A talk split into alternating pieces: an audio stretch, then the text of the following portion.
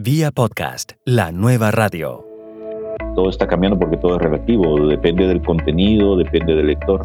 Esto lo sé gracias a un amigo que trabajaba en publicidad. Él me decía que el promedio de lectura de una página web de 400 palabras es de unos 90 segundos. En la mayoría de casos se calcula que la gente ni siquiera llega a consumir las 200 palabras antes de perder el interés en dicho material y pasar a otro. Hay que aclarar una cosa que tal vez suene a contradicción. Creo que el problema es que ahora hay demasiado que leer y priorizamos los contenidos a los que dedicamos más tiempo. Por ejemplo, si yo te pregunto, ¿vas a ir a los 15 de Rubí? ¿O por qué Kanye West fue a la Torre Trump esta semana? Y no tenés respuesta, o la tenés, eso determina el tipo de lector que sos. Vivimos en un mundo de múltiples mensajes que tratan de atraer nuestra atención. Los podcasts utilizan el sentido auditivo y se escuchan mientras hacemos otras cosas. Un podcast tiene pocos minutos, quizás segundos, para capturar la atención de un oyente. Hoy en Vía Podcast dialogamos con un periodista salvadoreño que produce un podcast breve sobre redacción creativa que captura la atención del oyente. Dialogamos con Diego Murcia, que recientemente comenzó el podcast El Escribidor.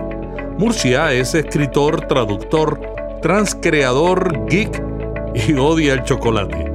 Es periodista en el diario del Paso, Texas. Tiene una maestría en escritura creativa y escribe reportajes y sobre literatura. Murcia es un nuevo podcaster y miembro de la comunidad Solo Podcasting. Vía podcast. Vía podcast. Vía podcast es la nueva radio. Es una guía de consejos para el aspirante a escritor.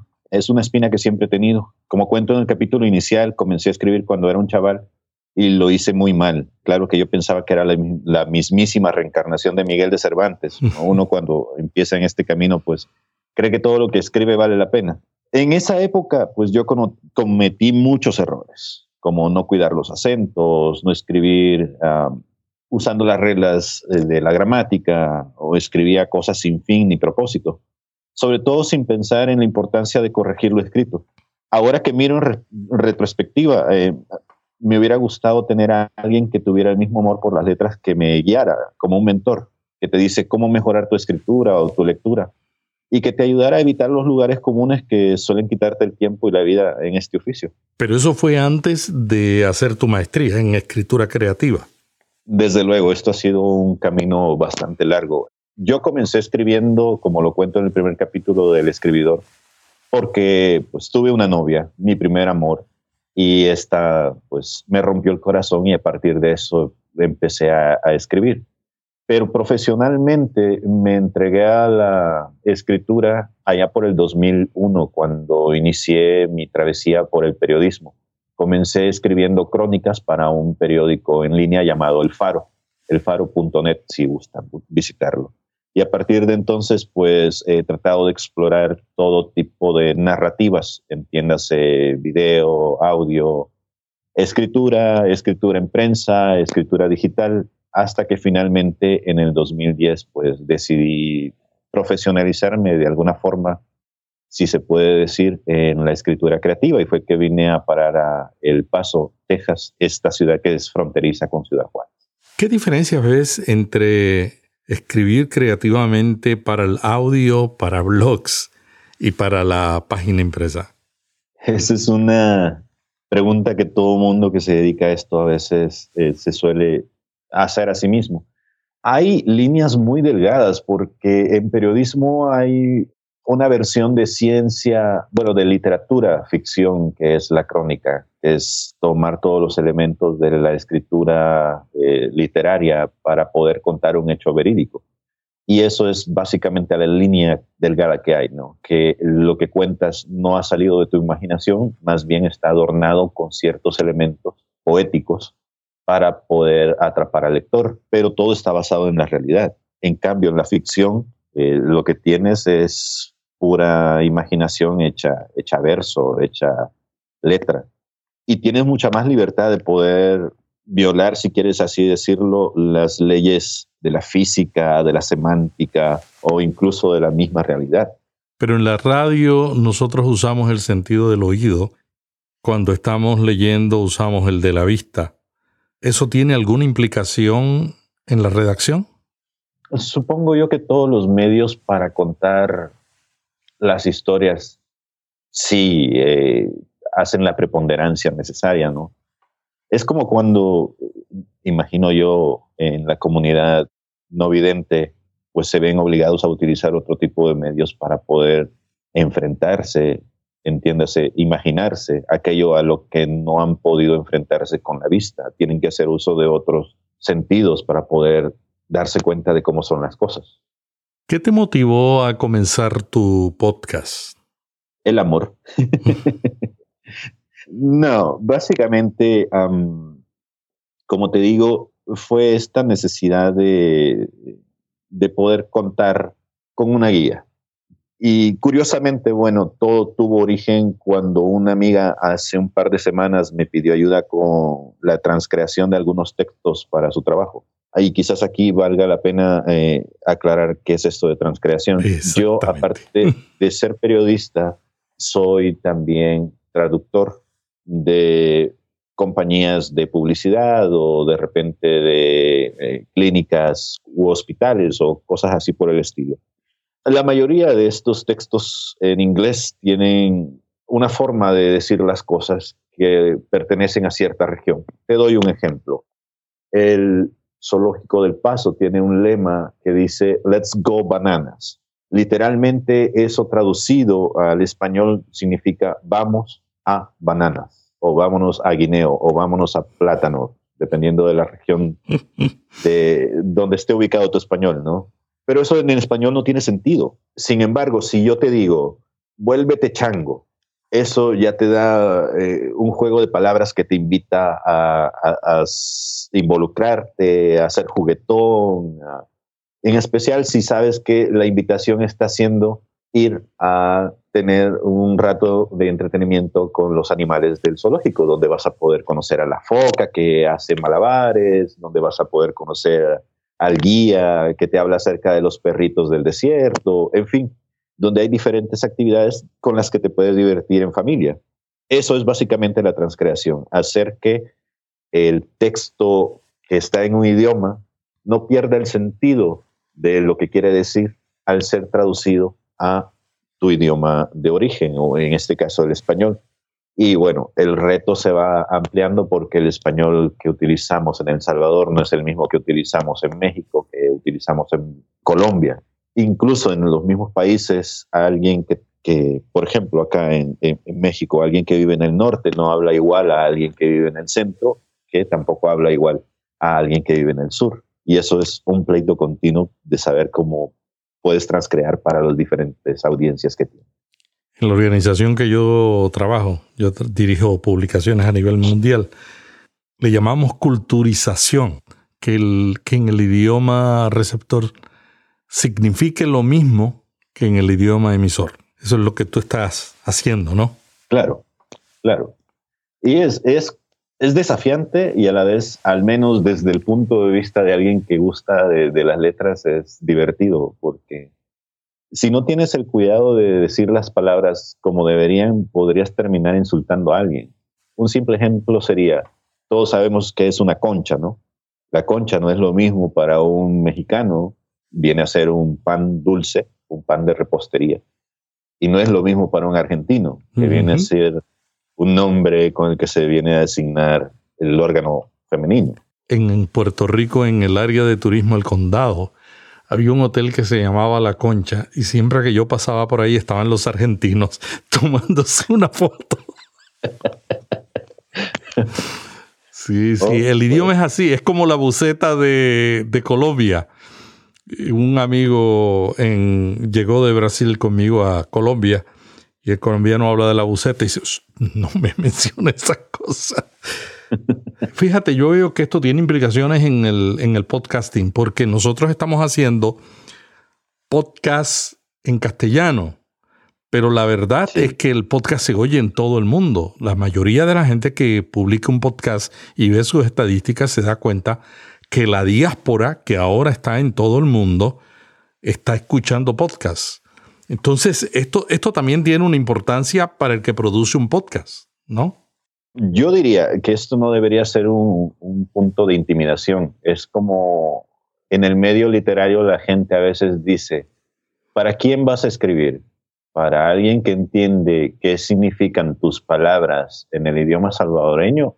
¿O para alguien que prefiere un idioma más neutro y pueda eh, pues navegar en diferentes castellanos o españoles? Eh, depende, digo, yo no sé si al, final Gabriel García Márquez llegó a reflexionar, coño, si yo me empiezo a escribir eh, con palabras como chimba o parcero, la gente mira a entender y entonces no me va a leer. La, la, oportunidad que ahora tenemos con el podcast es que hay gente interesada en nosotros, gente interesada en conocer otras culturas y por ende es más difícil el hecho de que tú ahora quieras darle gato por liebre a, alguien, pues porque hay mucho más conocimiento de otras culturas y hay mucha más facilidad para entender cómo piensa alguien.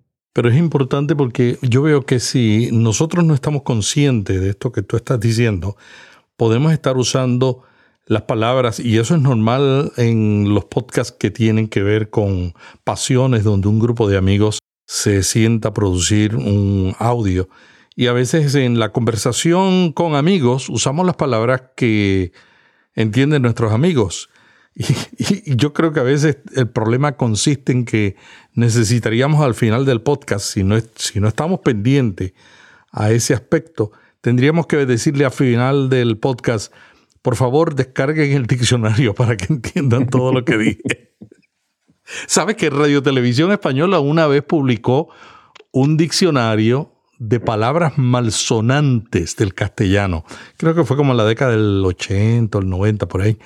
Y lo que hicieron fue que fueron a las diferentes universidades españolas a entrevistar estudiantes de Latinoamérica. Pero cuando uno lee ese, ese folleto que publicó Radio Televisión Española, uno dice, me quedo mudo, no puedo, no puedo hablar, porque lo que es correcto en un lugar, a veces incorrecto en otro, ¿no? Sabes que yo siempre he tenido mis reservas sobre si de verdad existen las malas palabras, que es como normalmente en El Salvador las tildamos. Yo digo que no, yo digo que las palabras son, lo que cambian son las intenciones y lo veo con mis amigos mexicanos. Muchos usan la palabra güey para referirse a un hombre o a una mujer y no necesariamente están denigrando a la persona. Depende del tono con, cómo te lo digan. Te están hablando cariñosamente o te están insultando. El contexto te da ese, e, ese pie para entender si alguien está queriendo atacarte o si alguien está queriendo nada más darte una muestra de cariño. Las malas palabras son cuestión de geografía. Por ejemplo, en mi país la palabra carajo no se utiliza, se considera grosera. Pero la expresión vete al carajo era una expresión que se usaba en el pasado en los antiguos navíos españoles cuando un marino se portaba mal, lo mandaban a la punta del mastil en el sol, eh, allá encima en la vela, y entonces ese era el significado real. La gente le ha cambiado el sentido y entonces le dicen vete al, cuando le dicen vete al, lo que significa vete al lugar peor, ¿no? Entonces el contexto de la palabra ha tomado, ha tomado un sentido que inclusive para yo decirte esa palabra me sentí cohibido. Sabes que es bien curioso, eh, los eh, de República Dominicana, tengo parientes dominicanos, le llaman carajitos a los niños. Sí, sí, sí. Creo que en Costa Rica también, ¿no? No estoy muy seguro. A lo mejor, puede ser. Hablemos de tu podcast. ¿Cómo es la estructura del mismo? Pues es una cosa muy sencilla, digo, dentro de lo complicado que puede hacer un podcast. Tengo una entrada que es el planteamiento de un problema o un pensamiento sobre el proceso de creación al escribir. Luego hago el desarrollo del meollo del asunto, dando algunos ejemplos a partir de lo planteado. Y al final tengo un desenlace donde comparto algunos vínculos para expandir o ejercitar la lectura. A mí me llama mucho la atención la manera en que comienzas el podcast, porque yo creo que uno de los problemas que nosotros tenemos es creemos que la gente se va a quedar escuchando cinco minutos de música sin nosotros tener nada al principio que les capture la atención. Yo noto que tú capturas la atención al principio. ¿Cómo haces eso? O sea, ¿qué, qué, tú haces para capturar la atención inmediatamente al inicio del programa? Ayer yo estaba escuchando la entrevista que le hiciste a Davidcito Loco en ella él mencionaba que pues su proceso creativo a veces le tomaba hasta tres días, ¿no? Eso es lo que yo hago. Yo trato de pensar en términos de tiempo y de ritmo, en el sentido en que me la paso pensando cómo voy a empezar el podcast. Sé de lo que quiero hablar, pero necesito encontrar algo con lo que yo pueda atrapar la atención del lector o del oyente para que él se quede conmigo y escuche toda la perorata que yo le quiero dar a, conocer. Digo tiempo y de ritmo porque eh, para mí es lo que funciona.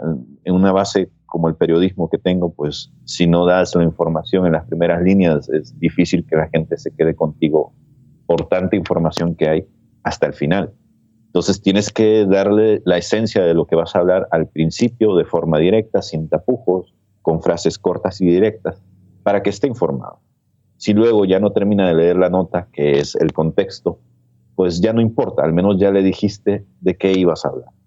Desde luego, una de las cosas que a mí me sirve en este proceso es escribir un guion con las ideas principales a las que luego le das forma, ¿no?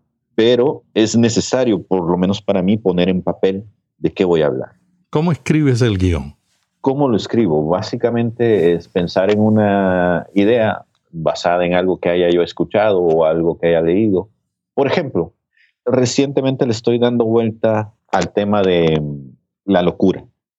La gente últimamente en los posts de Facebook o de Twitter o cosas así por el estilo, ellos suelen hablar acerca de hoy fue un buen día para hacer locuras. Hoy fue un día para divertirme a lo loco con mis amigos. Y empiezo yo a pensar, ¿por qué la gente ahora menosprecia la palabra locura? A ver, ¿Qué significa de verdad para ellos estar loco? Y me empiezo a, rememorar momentos o situaciones donde yo he escuchado el uso de locura y esta ha sido aplicada correctamente. Un amigo, por ejemplo, hizo una serie de, reportajes basado en historias de personas que habían terminado en el manicomio porque se habían vuelto locas de amor. Estas personas se habían obsesionado tanto con otra gente que al final habían perdido la chaveta y terminaron encerrados. Hoy la gente habla con mucha libertad acerca de la locura y yo me pregunto, ¿qué significa para ellos locura? Obviamente ellos no están diciendo eh, nada, salgo a caminar por la calle y me pongo a despenicar plumas de un gallo enfrente de todos y luego salto en un pie. La gente no hace eso, entonces ¿a qué tipo de locura sabe? ¿De qué tipo de locura sabe? ese tipo de reflexiones son las que hago previo a poder tener algún producto. Cuando ya le he dado vueltas suficientes y digo, ya tengo material como para poder escribir algo, pues escribo un par de párrafos y si lo que me convence ahí es suficientemente sólido como para poder buscar ejemplos, pues lo hago. Eh, busco ejemplos, trato de contextualizar, como te estaba diciendo justo ahora, con esto, estos reportajes de este amigo, y luego doy algunos vínculos es un proceso de desarrollo, no es algo que tú escribes de una sentada. No, no es algo que se escribe de una sentada. Y eso que no hemos hablado del proceso de grabación, porque el proceso de grabación es otra cosa, no es solamente grabar lo que ya está escrito, leerlo ante el micrófono, sino también es pensar, bueno, ¿dónde voy a hacer los cortes? ¿Dónde voy a meter algún efecto? ¿Dónde la música va a entrar y dónde se va a callar? O necesito bajarme tal o cual soundtrack para poder adornar el podcast. Eso también es, e, es, otra cosa que al menos yo lo hago un poco a lo que me vaya sonando el texto que ya he escrito. No sé cómo lo hará otra gente, no sé si van improvisando. En uno de tus episodios hablas sobre la redacción de un libro y haces un gran énfasis en el gancho. ¿Qué es el gancho? La mejor forma de describirlo es recordar una anécdota de mi juventud. Un día iba rumbo al salón de clases cuando, por tonto, descuidado o malintencionado, no me acuerdo, al parecer insulté a un compañero de estudios. A ver, recuerdo estar hablando con él cuando de la nada vi su puño estrellándose en mi cara. El golpe me dejó atónito y no supe cómo reaccionar en el momento. Desde luego, segundos después lo seguí preguntándole qué había pasado. En la escritura, el autor que logra hacer eso a los que leen es el que tiene éxito. Si logras llamar la atención y hacer que te sigan páginas adentro, puedes hacer con él lo que te plazca. Básicamente eso es, o sea, eh, es, por eso creo yo que el proceso de escribir es tan pausado, porque hasta que las palabras no te encuentran, no puedes dar ese gancho, no puedes golpear al lector en la cara. Yo tenía un amigo que producía un programa de radio que siempre me decía, eh, como gancho yo utilizo nombres concretos. Él contaba historias, ¿no? Y él comenzaba diciendo, sucedió en el 1948. Cuando usaba números, palabras concretas, nombres propios, capturaba a la gente de una manera que, entonces le era más fácil. Era como una promesa, te voy a contar algo interesante. Pero luego él me decía, el reto es contar algo interesante, porque si el gancho capturas la atención del oyente y luego lo que le das es nada que añade valor, entonces lo pierdes, ¿no?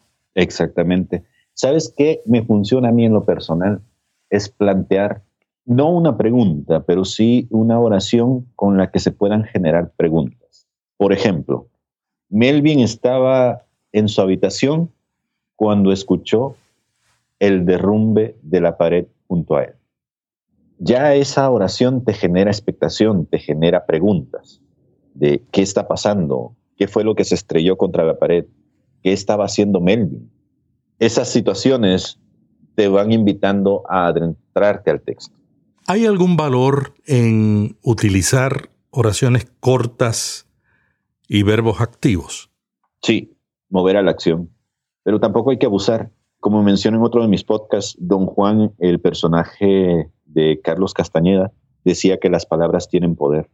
En este caso, el uso de muchas oraciones cortas podría llevar a que tus lectores se cansen y no sean capaces de procesar las ideas con la rapidez con la que las estás disparando. Decía Buda que no hay que tensar la cuerda tanto como para que no se reviente o aflojarla de más como para que no produzca sonido. Muy bueno, muy bueno. Me encanta eso. Tú sabes que yo he tenido la experiencia que en el audio las oraciones tienen que ser más cortas porque la gente está usando el sentido auditivo y algunas veces están haciendo otras cosas. Bueno, la mayoría de las veces están haciendo otras cosas. Una oración muy extensa, como las que escriben los abogados. Yo odio los documentos legales porque los abogados escriben como para que nadie lo entienda, para que se necesite un abogado para contratarlo, para eh, reinterpretarlo. Nosotros tenemos que pensar en lo que tú estás diciendo, eh, sin abusar. Tenemos que ver cómo hacerlo más sencillo, porque para mí la redacción más sencilla la entiende una persona sin educación y la entiende un PhD. Hablemos de los blogs y de la práctica de lectura de la gente, cómo está cambiando. En uno de los podcasts, tú expresaste información sobre el promedio de palabras que lee un lector de blogs. ¿Ves alguna relación entre el poco tiempo que dedicamos a leer con el tiempo que escuchamos un podcast? Yo creo que sí hay una relación y es el hecho de que todo está cambiando pero pues todo está cambiando porque todo es relativo, depende del contenido, depende del lector. Esto lo sé gracias a un amigo que trabajaba en publicidad. Él me decía que el promedio de lectura de una página web de 400 palabras es de unos 90 segundos. En la mayoría de casos se calcula que la gente ni siquiera llega a consumir las 200 palabras antes de perder el interés en dicho material y pasar a otro. Hay que aclarar una cosa que tal vez suene a contradicción. Creo que el problema es que ahora hay demasiado que leer y priorizamos los contenidos a los que dedicamos más tiempo. Por ejemplo, si yo te pregunto, ¿vas a ir a los 15 de Rubí? ¿O por qué Kanye West fue a la Torre Trump esta semana? Y no tenés respuesta, o la tenés, eso determina el tipo de lector que sos. También creo que estamos evolucionando a otras formas de lectura menos tradicionales. algo que de seguro la comunidad no vidente lleva años haciendo y que es el escuchar grabaciones. El problema, o más bien en la actualidad, es que ahora nosotros lo llamamos podcast. Pero es otra forma de leer el mundo, usar otro sentido. Digo, ¿cuánta gente ahora no lee audiolibros? ¿Cuánta gente ahora no aprende idiomas usando audios? Cambia, todo cambia, como dice la canción. ¿Cómo podemos capturar la atención de un oyente que tiene una sobreabundancia de mensajes? Yo creo que poco se puede hacer para atrapar a la audiencia. Pero si ya lo hiciste, hay que dirigirse a él de forma directa, a él o a ella. Desde luego hay público para todo, pero si sos sincero con tus contenidos y si estos aportan algo más que simple entretenimiento, que no esté mal, yo digo que no solo creas nuevos lectores, sino vínculos. La gente te va a empezar a buscar porque no sos inalcanzable como las estrellas de televisión o los antiguos locutores, que son leyendas a los que nadie puede aspirar a conocer nunca porque no somos dignos. Una de las técnicas que está regresando, y yo creo que nunca se fue, es la de contar historias en audio. Una de las cosas que yo admiro es que tú tienes la capacidad de en una voz, o sea, sin todo lo que tiene National Public Radio y todo el presupuesto, lograr capturar la atención y contar una historia en una voz, que siempre ha sido así desde la antigüedad. Una persona contaba una historia, un grupo que se sentaba a escucharlo.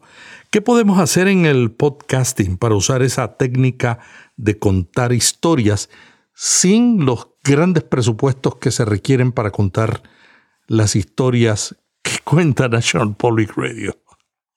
Pienso que hay que sacarle el jugo al Internet. Hay muchos sitios donde puedes, por un lado, buscar ejemplos de qué es lo que quieres. Yo antes de hacer mis podcasts, pues empecé a escuchar podcasts, empecé a buscar diferentes tipos de podcasts e historias y personas para ver qué es lo que me llamaba la atención y qué es lo que yo quería.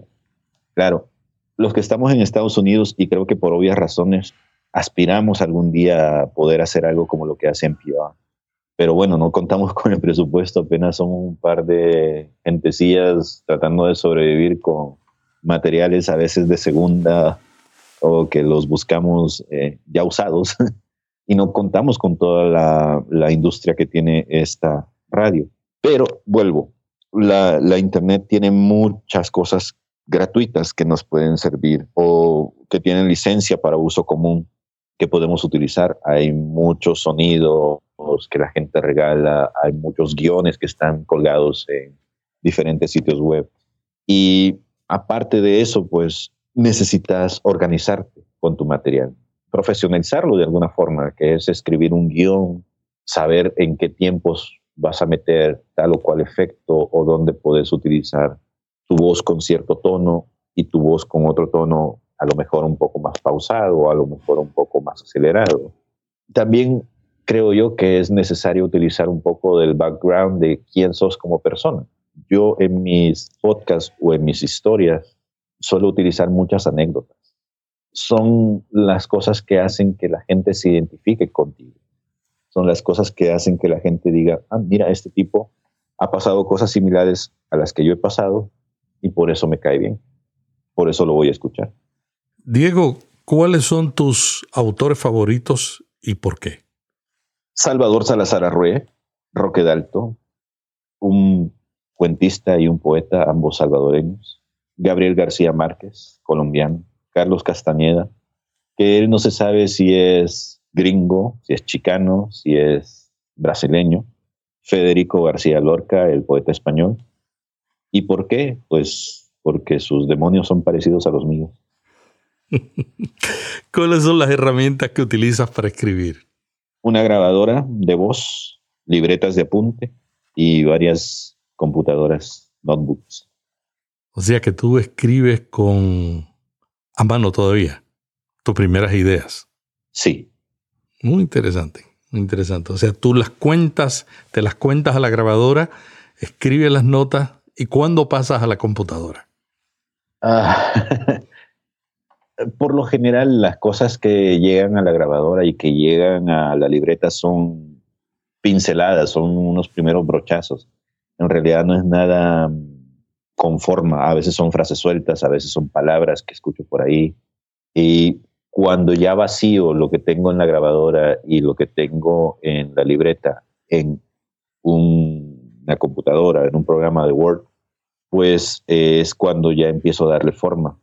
Ya cuando está en la página ya puedes saber si eso que escribiste ahí sirve para un poema o para el inicio de una novela o nada más es texto de apoyo para un texto más grande.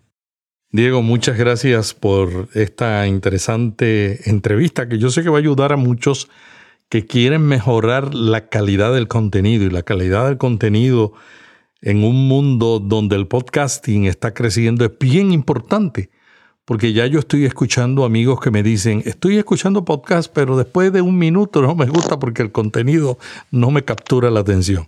Y yo creo que las, los consejos y lo que tú estás haciendo puede inspirar a muchos de nuestros oyentes. Finalmente, antes de cerrar la entrevista, me gustaría saber qué podcast escuchas. Estoy escuchando un par en inglés, uno que se llama The Black Tapes y otro que se llama Tannis. Los dos eh, son de temática paranormal. El primero habla acerca de una reportera de podcast que se vio interesada por cubrir qué es lo que pasaba en estos mundillos de la gente que busca fantasmas o que visita casas encantadas. Y al final se ve envuelta en una trama tipo Los Expedientes Secretos X.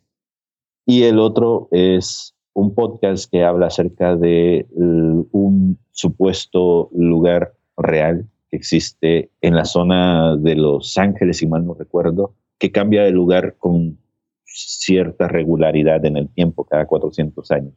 Le llaman Tanis, otros le han llamado Atlántida, otros le han llamado Sanadú, en fin. También escucho Milenio 3, un programa español, eh, más o menos de la misma temática, escucho un podcast mexicano llamado La Mano Peluda, sobre temática más o menos de la misma. y Charrando de Tebeos y otros vicios aún más feos, que es un podcast español eh, sobre cómics. Muchas gracias, Diego. ¿Algo que quisieras añadir al finalizar la entrevista? Sí, sabes que justo ahora estoy pensando hacer algo como mi futuro proyecto. Yo siempre he sido una especie de enamorado de las épocas del cine de oro mexicano y algún día me gustaría poder rescatar estos, ¿cómo le llamaban? Radionovelas, radioprogramas, no recuerdo. Y quisiera dar vida a un audiolibro de cuentos, cuentos que yo he escrito para poder, pues, radiofonolizarlos o podcastizarlos Así que ando en busca de colaboradores. Si alguien quisiera prestarme sus voces para ello, pues contáctense conmigo. Muchas gracias a Diego Murcia, salvadoreño, que recientemente comenzó el podcast El Escribidor, un podcast sobre redacción creativa. Murcia es escritor, traductor, transcreador, geek y odia el chocolate. y es periodista del diario del Paso, Texas. Muchas gracias. La semana que viene tendremos a otro distinguido podcaster dialogando sobre el tema de la nueva radio. Vía podcast. Vía podcast. Vía podcast es la nueva radio.